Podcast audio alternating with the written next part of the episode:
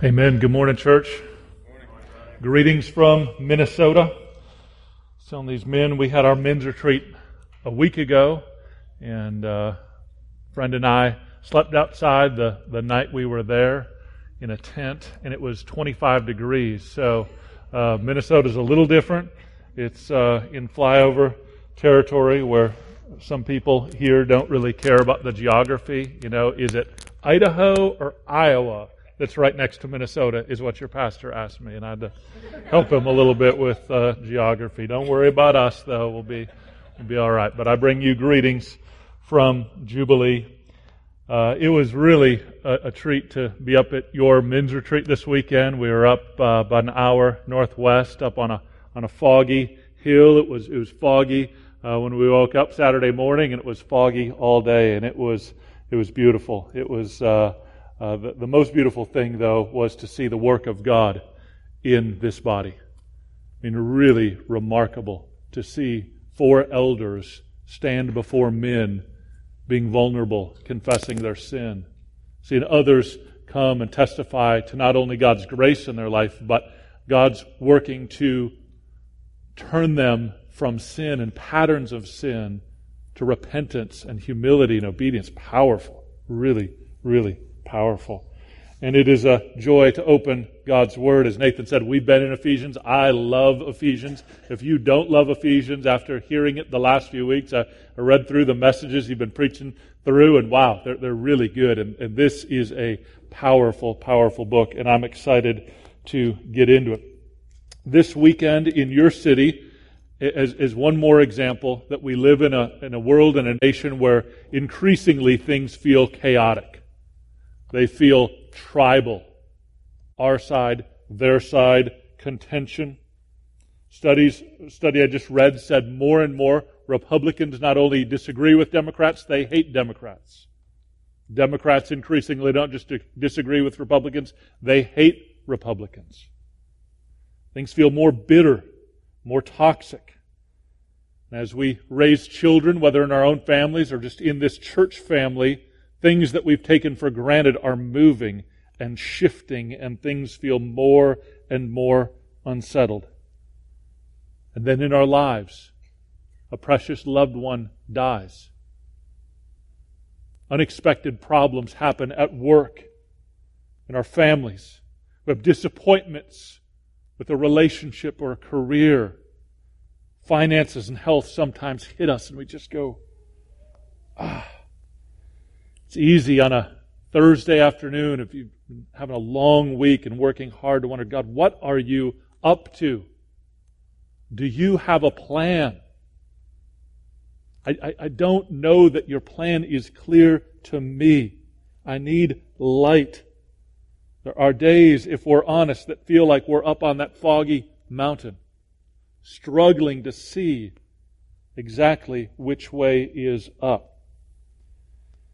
And so we come to the one place we know will give us the words of life. This word that is a lamp for our feet and a light for our path. Friends, from the beginning of history, our good God has been at work. He's been working out His good purposes to rescue and redeem, even as He's done in your lives and in this church. And this morning we get to see this in a really powerful way in this text. My prayer for you is that by the working of the Spirit through the Word, the fog would lift for our hearts in a new way. And we would say, see something new of God and His purposes and plans as it intersects with our lives, both as individuals and, and as a church. And that is, He does that. He would speak peace to our hearts which we need so much in the midst of what we face. Let's pray. Father, we pray now as we come to your word. You are God, we are not. You are strong, we are weak. You are truth, and we're needing truth. We have parts of our heart that are unbelieving. And we desperately want unbelief to get shoved out and believing faith to be shoved in. And we know that faith comes by hearing, hearing the Word of God. So, Father, would you do the miracle of putting into our hearts today a greater seeing of you. Because when we see you, everything changes. So one thing we ask, that we might behold your beauty from your word in these few minutes we have. Pray this in Jesus' name. Amen. Our text here this morning is Ephesians, as was read, 1 11 through 14. As you've seen the last few weeks, it's coming at the end of this ginormous sentence from 3 to 14. These brothers have been laying out and unpacking this sentence, and it is so good and so rich. But, as Nathan said, I come to you from the future, so let me bring you news from the future, which is Ephesians 4, which you're going to get to in a while. But knowing the pace at which they preach, it will be March, maybe? I don't know. So, keep your finger in Ephesians 1 and go with me to Ephesians 4 and consider the first two words of Ephesians 4. Might have slightly different translations. Many of you probably using ESV, but, but can we take a shot at reading the first two words of Ephesians 4? What are they? I, therefore. Paul's been writing, and he says, I, therefore. All of you who are in Joey's class, learn, study the Bible, know that when we see therefore, we're always asking, what is it there for, right? But right here in Ephesians 4 1, we have a hinge. I was going to tell the children to draw a picture of a hinge, but they all vanished. So, Cal, you can draw a picture of a hinge for us, right? Show it to the preacher after the sermon. It'll be great we have this hinge. Three chapters, three chapters, and they turn right here with this therefore. Everything in 1 through 3 is setting up everything in 4 through 6. 1 through 3 is this unfolding work of God. What has God been up to from the beginning of time? What has God been doing in the works of believers, in the lives of believers? And these words function like a hinge. I, therefore. Next phrase. Is Paul writing from the, the Ritz Carlton? Is he writing from the Grecian seaside? I, therefore, a prisoner for the Lord. I had the privilege of staying with one of your elders last night. We were talking a bit about suffering, suffering that may be in the future for believers. But this book comes out of some serious suffering.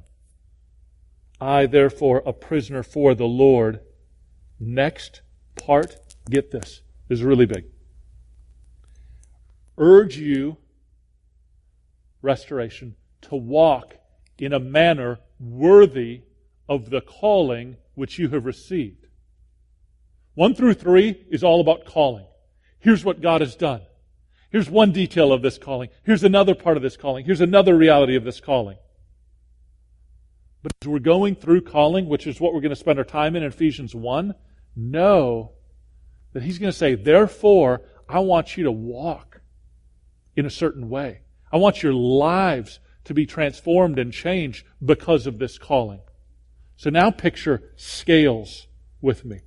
Think of those old scales. All of you young folks don't ever remember seeing these scales probably, but you got, you got the two little dishes there. There may be bronze hanging from the chains and you, you've seen pictures of those scales somewhere. One side has to balance up the other side. The, the, the idea that Paul has in mind when he says, I urge you to walk in a manner worthy of the calling to which you've been called is our life reflects our calling. And our calling empowers our life. So in 4 through 6, it's coming. He's going to talk about marriage. He's going to talk about relationships. He's going to talk about children. He's going to talk about everything how we speak, how we use money, how we get angry. And all of that is rooted in this calling. So you've got all of this weight that's building and building and building in this long sentence in 1, 2, and 3. And then he says, I therefore urge you to walk in a manner worthy of this calling. This is not a earning God's favor. This is like children who parents invest and invest and invest and invest and hope they walk in a certain way because of that investment. So, we have a mighty call And it will result in, for God's people, a new and changed life. Believer, if you're in Christ today, you're being changed. Who you are today is not who you will be. If you're newly married and things are struggling, God is at work and it will get better. If you're single and you're struggling with whatever, God's at work and He's at work to change and transform you. Joey said a really good thing at the retreat. He said, marriage is not your Savior. He said, heterosexuality is not your Savior. We're talking about some different ways sin affects us. And that's exactly right. Christ is our Savior, and He has good purposes to change us. One more note here before we turn into our text in this overly long introduction. Turn to chapter 6.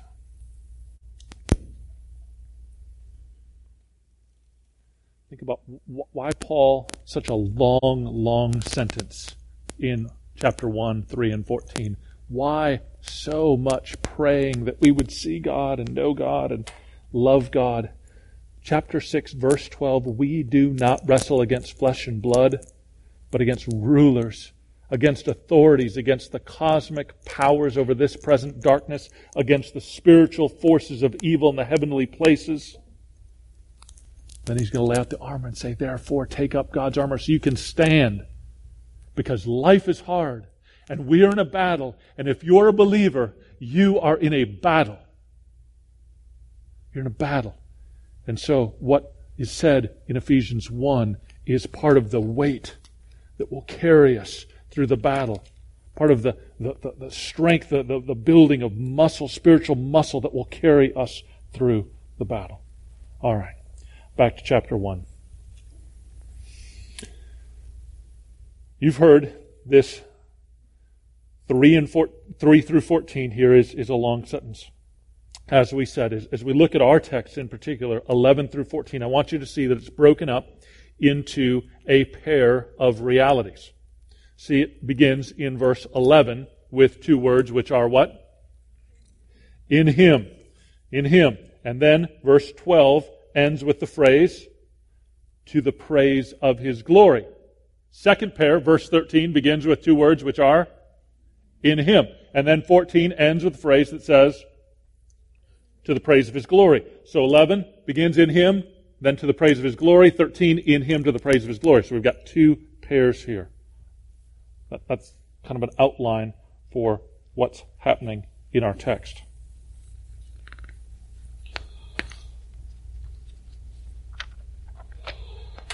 In this powerful pair, we want to see three things that God is up to a people, a purpose, and a promise a people, a purpose, and a promise. First one we see in both of these pairs a people.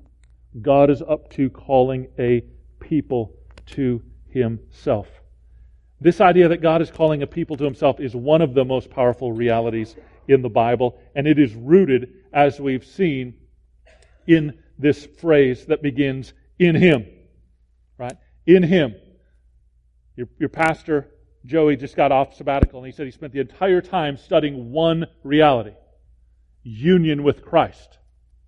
And, and most of us, as, as younger believers at least, when I heard union with Christ, I yawned. I was like, I don't know what that is. It doesn't seem important. It's no big deal. The Apostle Paul says this is a really big deal, a huge deal. How do we know this? Because if you read 3 through 14, as you've heard in these last weeks, it's everywhere. In Him, in Him, in Him, in Him, in Him. Every verse has in Him. Why? Because we need to know that we are not alone. When life is hard, we need to know that we are not alone. And we need to know that the holy God of the universe, when He looks at us, He doesn't just see us alone in our sin,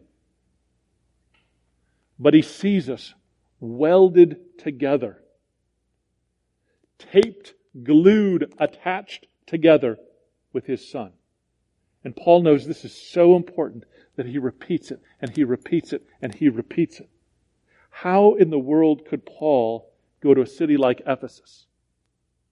No believers. and say, you know what? I'm just going to start preaching. See what happens. Ephesus was a big city. It was like San Francisco. It's on the west coast. It's thriving. There's trade. There's, there's, there's tourism. One of the wonders of the world. You've, you've heard this, but how, does Paul go? Because it's not him alone. But he begins in him, and then the next word is now where we, is really important. You've heard about in him in the last few weeks. In him, what's the next word? We. We. And here's where we get the idea of a people. In him, we. Not just in him, me. It's not just addressing me as an individual. It's not just addressing you as an individual. It's addressing we as a people. If you are in Christ, you are part of this people. We. So again, we live in this day of red and blue, black and white, city, rural, American, international. We have these divisions. And we come into a church, and some of those divisions are possible, potential. But Paul was coming with a message that God was calling for himself a people. And the people that he was calling was something new. Because up to this time, until a few years before this, God's people had always been one people the Jewish people in one place Israel. It wasn't, wasn't a worldwide thing. And now Paul comes to this great, big, beautiful Gentile city, and he says, In him we. And it's powerful. God he is calling forth a people. Throughout this book, he's going to talk about this people that he's calling forth. He's going to call it a mystery. He's going to unfold this mystery. But the mystery is that God is calling for himself people from all of those countries your brother prayed for. He's calling people from Ghana, from Romania, from Moldova, from China in this room.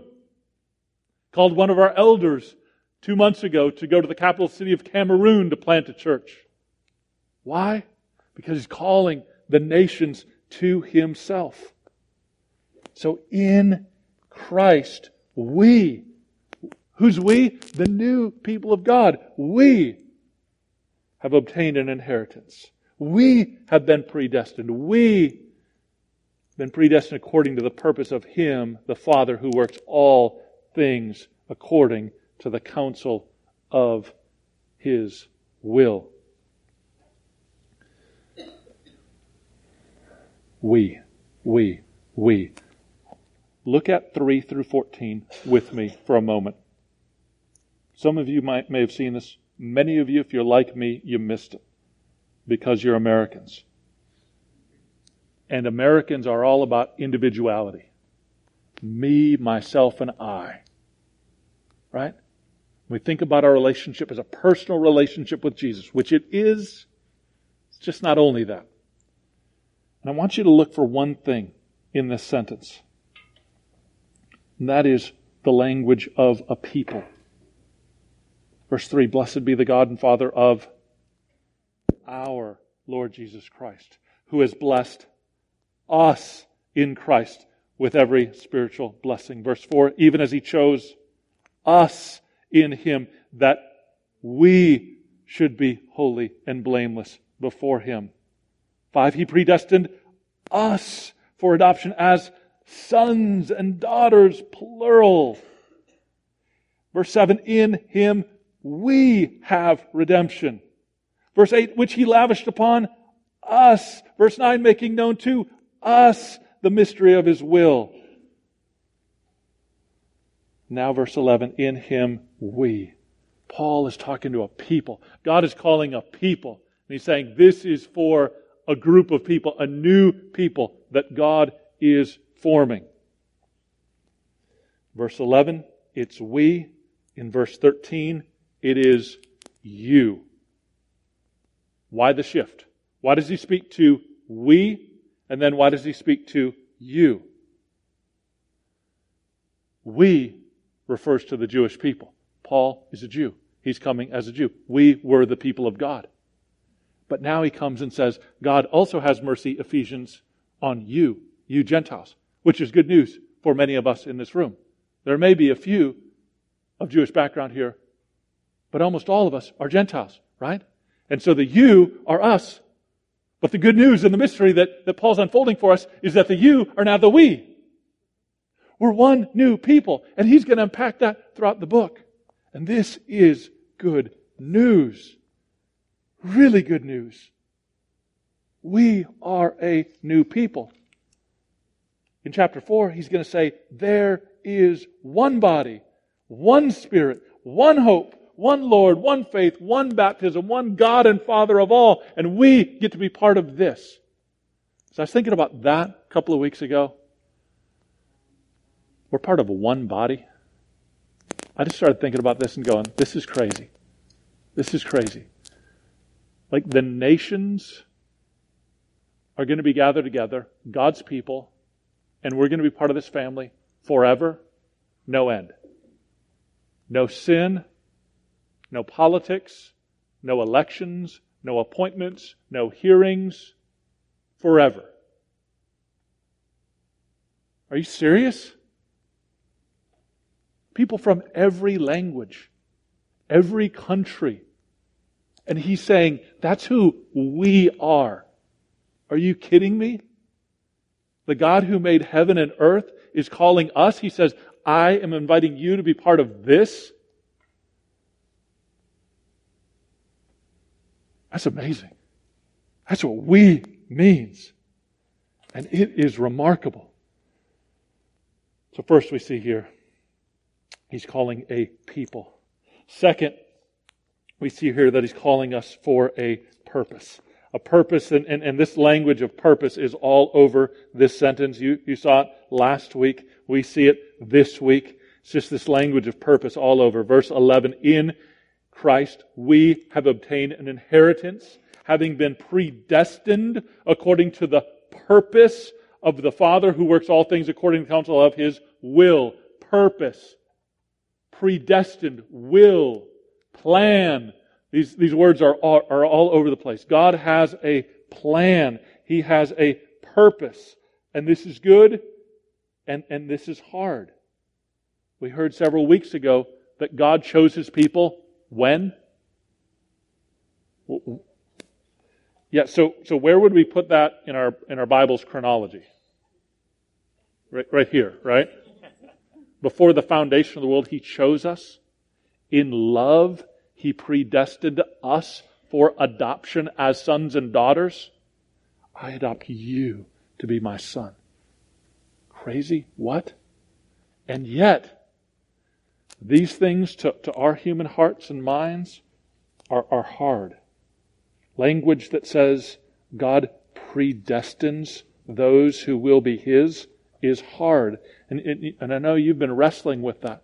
But I just want to encourage you to continue to wrestle and to know that wrestling with, with big truths of the Bible is okay. God's Word is our authority, and so we hide ourselves underneath it. Your pastors are not the ultimate authority. Your pastors teach this. This Word is our authority. So, they can correct one another. And we can correct one another, but our authority is here. But when we read something that's hard and we say, I don't get it or I don't like it, we wrestle. We think. We say, God, what are you up to? A couple of weeks ago, I was preaching, and I, I just mentioned in an aside that I've learned in parenting teenagers, we have five teenagers. Please pray for us. They're, they're great. Pray for them too, because they need much grace with imperfect parents. But I, I, just made a side. I said, I've learned that when teenagers, the, the time to have serious conversations with your teenagers, some of you remember this because you weren't teenagers very long ago, but the, the time to have serious conversations with your teenagers is when they want to have those conversations. So if I say like 4 p.m., we're talking about the doctrine of election. All right, lay out three powerful points. What do you think about that? I don't know. Seriously? No, we've got an hour. We've got to get through this. What? It doesn't work, right? So I said, you know, if, if your kids come in late at night, that's often when it happens. It might be 11:30. That's when you talk to them. One of my kids was sick that morning. I'm in bed. I like to go to bed early. I'm in bed 10 o'clock, 11:30. Hey, Dad. Can we talk? Nope. I'm going to bed. Yes, let's talk. My son comes in. He said, Man, I've just been thinking about predestination.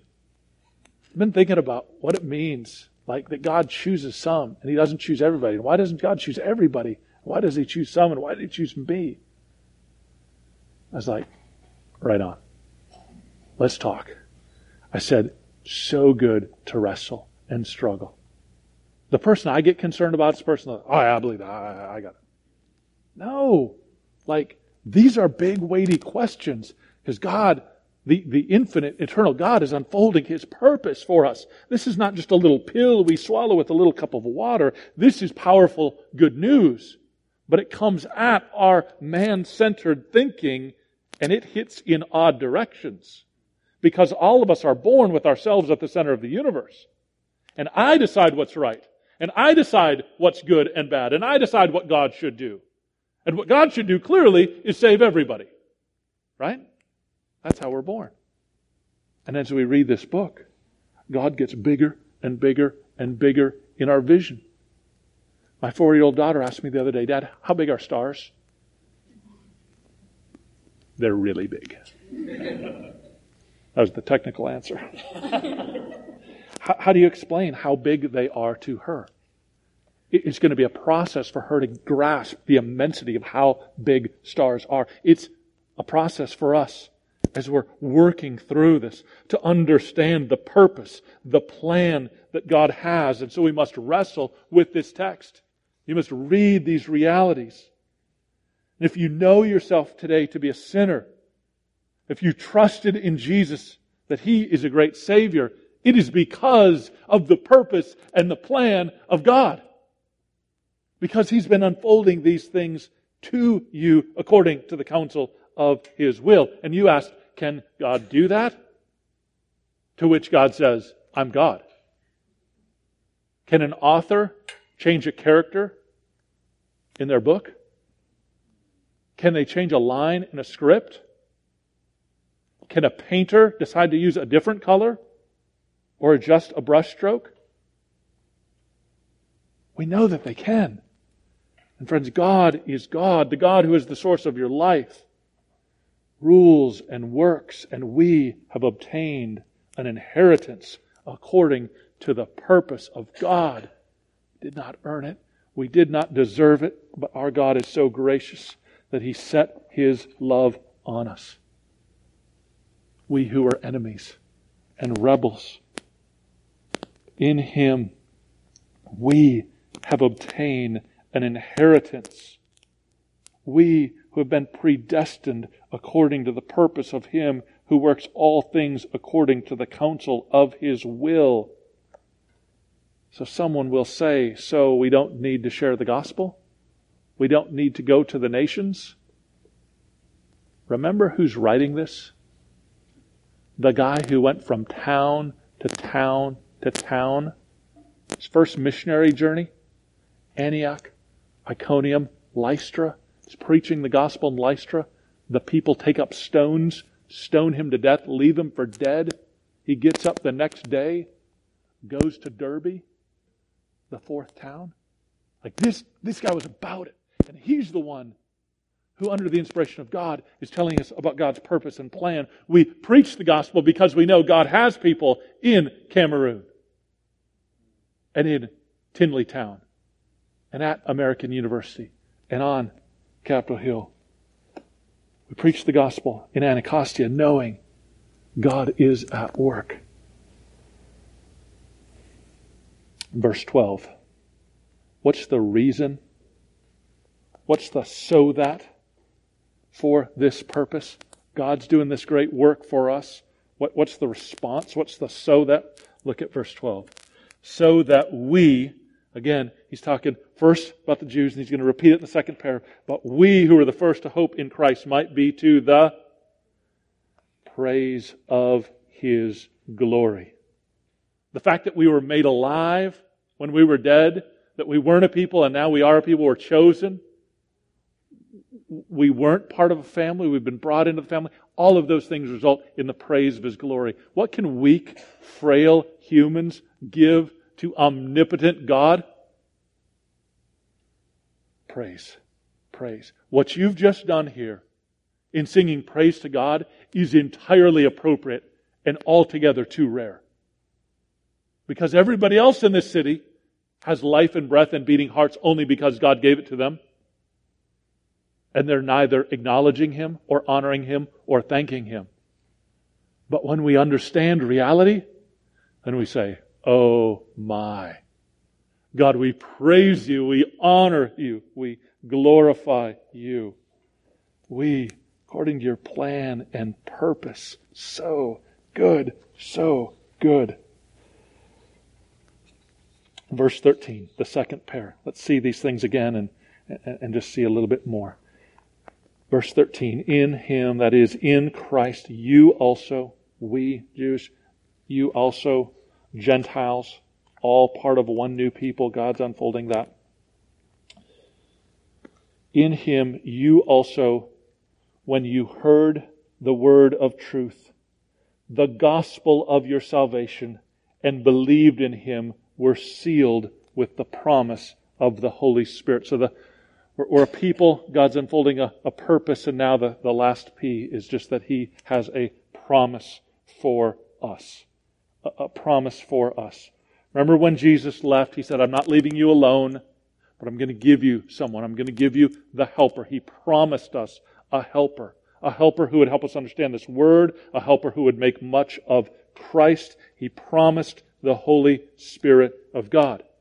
And this was promised in the Old Testament as well. The Spirit is coming. God is going to send His Spirit. And now Paul says in this great city of Ephesus, he says, this promise is a reality in your life. And he would say it here, Restoration Church, the promise of God is now present in you. So look at verse uh, 13 into 14 here. When you believed, you were sealed with the promised Holy Spirit. Now, get the word that he uses. What, what's, what's the verb? What's the action word? You were what with the Holy Spirit? The promised Holy Spirit. You were sealed. All right, so we got to think about that. That's a word that's got a lot of implication. It's really, really important. There's, there's three ways to think about what does it mean to be sealed.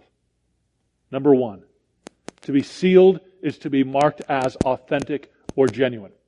When you travel, you have a passport. The passport of whatever country is marked with a seal. Currency from this country or other countries marked with a seal shown to be authentic. If you are a believer in Christ, you have been sealed marked authentic and genuine by the Holy Spirit. So he says, there's a promise and you've received it. You have the promised Holy Spirit of God. You were sealed with this promise. We've seen the work of the Father in this sentence. We've seen the work of Christ all over here. And now he says, see the work of the Holy Spirit the promised Holy Spirit. He has sealed you. He has marked you if you are in Christ as one who is genuine. What does this mean that He marks us as genuine? Well, the Spirit indwells us. What I was glimpsing at the men's retreat were men who are sealed with the Holy Spirit. How do you know that? Because they were doing things you don't normally do, like confess sin. That's what the Spirit does. He convicts us of sin. And then He empowers us to put sin to death. And He pushes out the fruit of the flesh our old anger and quick temperedness, our, our immorality and lust and our greed. He doesn't do it all at once. But then He begins to bear the fruit of the Spirit love and joy and peace and patience. As you, as you smell those things in people, you're smelling the seal of the Spirit on genuine believers' lives. The seal of the Spirit is not one who says, Holy Spirit, Holy Spirit, Holy Spirit, Holy Spirit. The Holy Spirit points to Christ. And the Holy Spirit illumines the Word, and the Holy Spirit works in our lives to transform us. The seal of the Holy Spirit is the mark of the genuine church and God's genuine people. But secondly, a seal also marks something as property. We've got some book lovers here. Don't want to embarrass anybody, but does anybody have one of those seals where you put the corner of the book in, you stamp it, and it says property of Nathan Knight or whoever? True talk. Anybody? Oh, see. So I was one of those folks, right? Hey, you want to read this book? It's really my favorite. Just notice on page two that it's mine, and if you don't return it, I will hate you forever. Right? Several of my friends have been getting these, and it's really irritating when their books sit on my shelf and I know that they're sealed with their name, and I can't act like I don't know whose they are. I actually kind of want one, but um, yeah, a seal marks something as someone's property. You see, he's saying here, we have an inheritance. You, you heard about that inheritance in, in 1 Peter. It's imperishable, it's undefiled, it's, it's reserved in heaven for you. It, it won't fade away ever. An inheritance that's awesome. But on the flip side, we, this new people, this body, this family, this household of God, all things Ephesians calls us, we are His inheritance. So there's a two way direction here that, that I give to my children an inheritance, and they are, in fact, a, a, a treasure, a legacy for me. Right? And so he says, You've been sealed with the promised Holy Spirit. You've been marked as someone who belongs to God. And if you, if you wrestle with that and you say, I, don't know if I'm a believer, know that part of what the, the seal of the Holy Spirit does, according to Romans 8.16, is the Spirit Himself testifies with our spirit that we are, in fact, children of God. It says also there in Romans 8 that we don't have the spirit of slavery that leads us back into fear, to think God's some kind of tyrant that wants us to work, work, work but we have the spirit of adoption that, that, that is stirring up in our heart to cry, Father, Abba, Daddy, you do love me, and I love you. And it's relationship of loved daughter to loved father. And that's the work of the Spirit. You're mine. Not in some kind of cruel way at all, but in the most beautiful, secure, loving way. If you're in Christ today, you've been sealed with the Holy Spirit. He says, You're mine. You're my daughter, part of my family forever. Amazing. Amazing.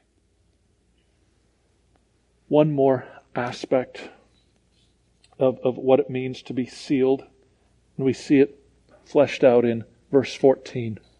You were sealed with the promised Holy Spirit, who is the guarantee of our inheritance until we acquire possession of it. Has anybody ever come up to you and told you that they want to buy something of yours? Maybe it's a used car. Thank you. Everybody else can participate too if you want. But might be a used car. Might be a house. Might be something kind of expensive at a, at a sale you're having. And we all know that people talk, right? Like, oh yeah, I want to buy that house. Okay, great. Well, never see you again? But we know when someone pulls out their, their wallet and starts throwing down cash, saying, Hold this for me. I am coming back for this. Here's $1,000. Like, that's a different deal when someone's buying a $2,000 car, right? They're, they're serious. They mean it. What does he say here?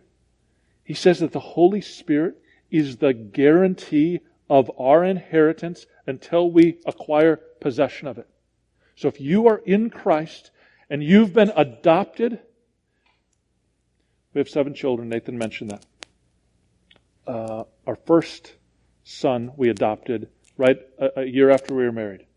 And, and I was really concerned that people were really clear that there were not two tiers at all in our family. So my name is John. My last name is Erickson. Then I have my grandfather's middle names. John Alvin Durward Erickson. Kind of weird middle names, my grandfather's names.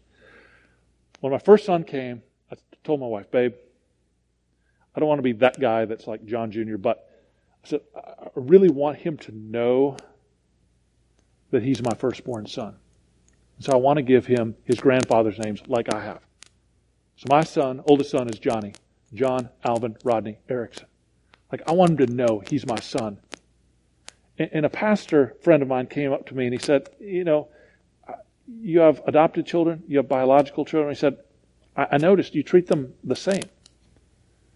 I was like, is that a, is that a thing? Like people do that? And he said, yeah, I was a social worker for years and I rarely saw that. It's like, that's weird. But our God doesn't have like classes of children. There's only children that have been adopted, and those that have been adopted, they receive the inheritance. Like there's not 10% for you, 90% over there. We receive the inheritance. And the guarantee of that inheritance is that we have the Holy Spirit. A down payment. God, am I really yours? Will I really be yours forever? Can I really trust you? His answer is, you were sealed with the Holy Spirit. I'm at work convicting you of sin. I'm at work bringing new life. I'm at work growing you in holiness. I'm at work revealing Jesus to you. The Spirit is the guarantee of our inheritance. And friends, this is really good news when life is really hard. Because when we need, we need hope when things get the hardest. Right? Some of you might have been Capital fans and really excited when your hockey team won the Stanley Cup. I don't know. Maybe nobody. But in Minnesota, we never win. We need hope, right? Life's hard. We never win anything. It's kind of sad. But it's good because we're not misplacing our hope in anything. Like sports, because they're never even remotely good. But if you go to Romans 8, it unpacks this idea a little bit here as, as we come to the end of an inheritance and, and, and thinking about what does this mean. Romans 8 22 says this, talking about the reality that we're sons and daughters, talking about that we're, we're, we're waiting for the, the fullness of our adoption.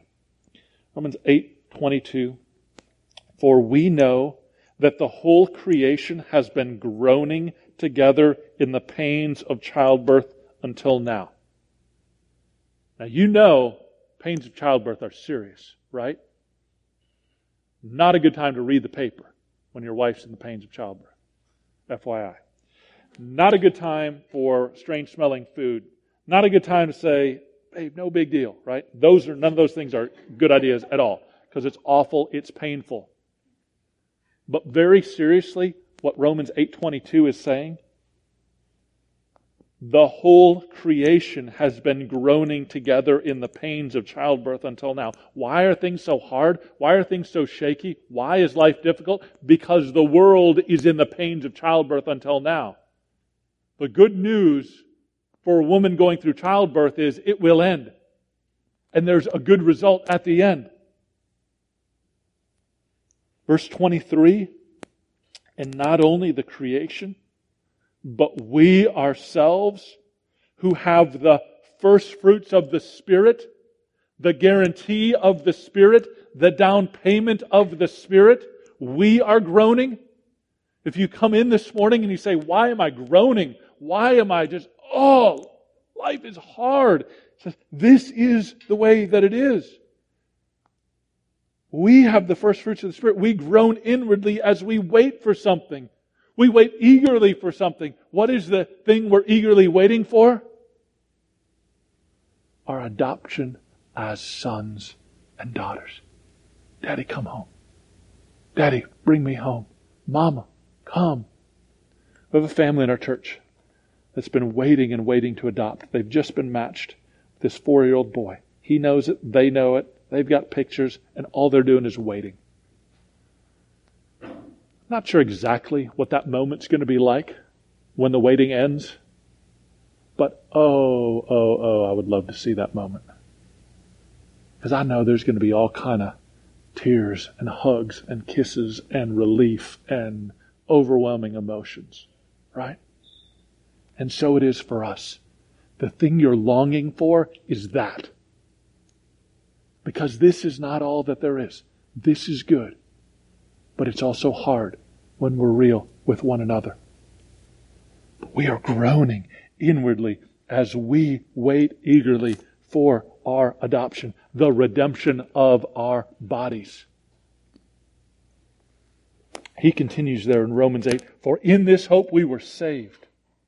Now, hope that is seen is not hope, for who hopes for what he has seen? So we're hoping for something. We're waiting for something. Now, go up a couple verses in Romans 8 there and consider one more thing. Romans 8, verse 18.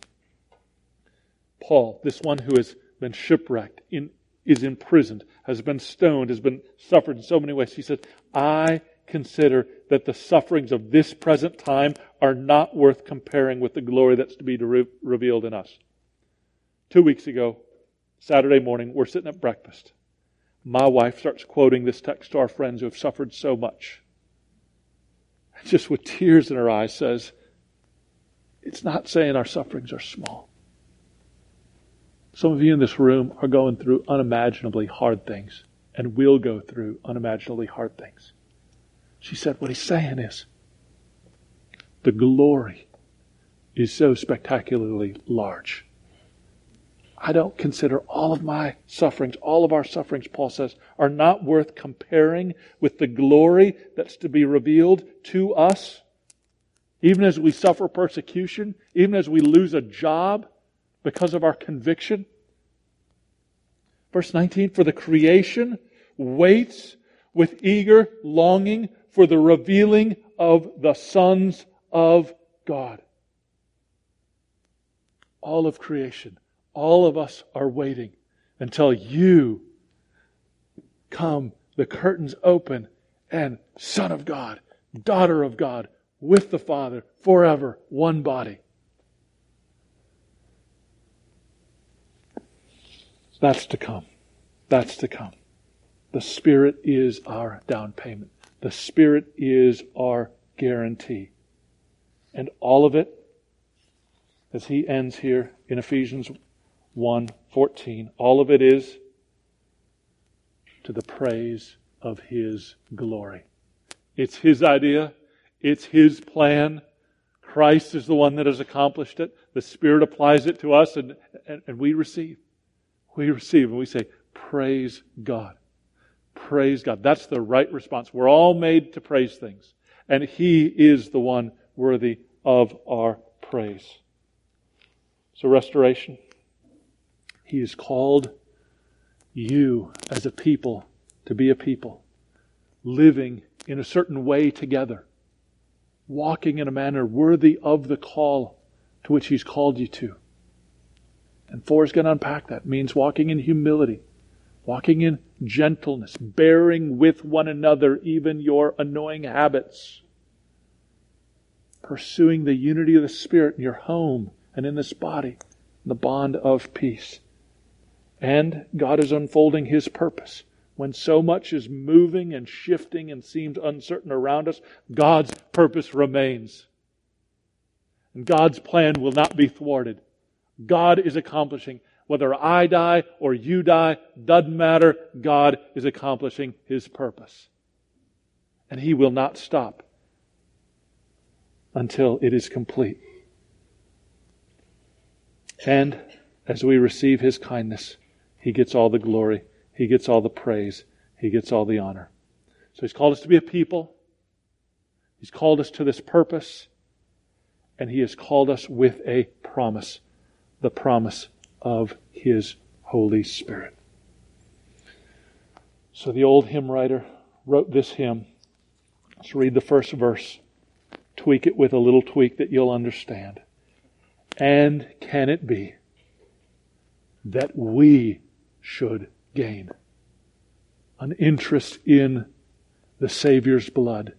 Died He for us who caused His pain for we who are in Christ, who him to death pursued. Amazing love, how can it be that thou, my God, should die for me, for us?